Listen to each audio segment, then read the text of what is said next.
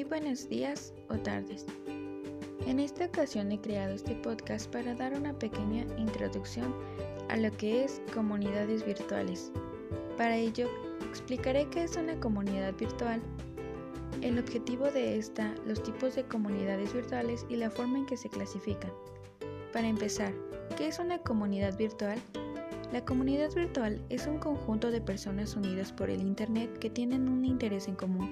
El objetivo de las comunidades virtuales es intercambiar información, conversar, socializar o debatir acerca de un tema. Existen tres tipos de comunidades virtuales de personas, de temas y de acontecimientos. Se clasifican en foros de discusión, redes sociales, email, grupos de noticias, videoconferencias y chat. Y por el momento esto es todo. Espero que haya quedado claro cada uno de estos puntos y gracias por escuchar este podcast.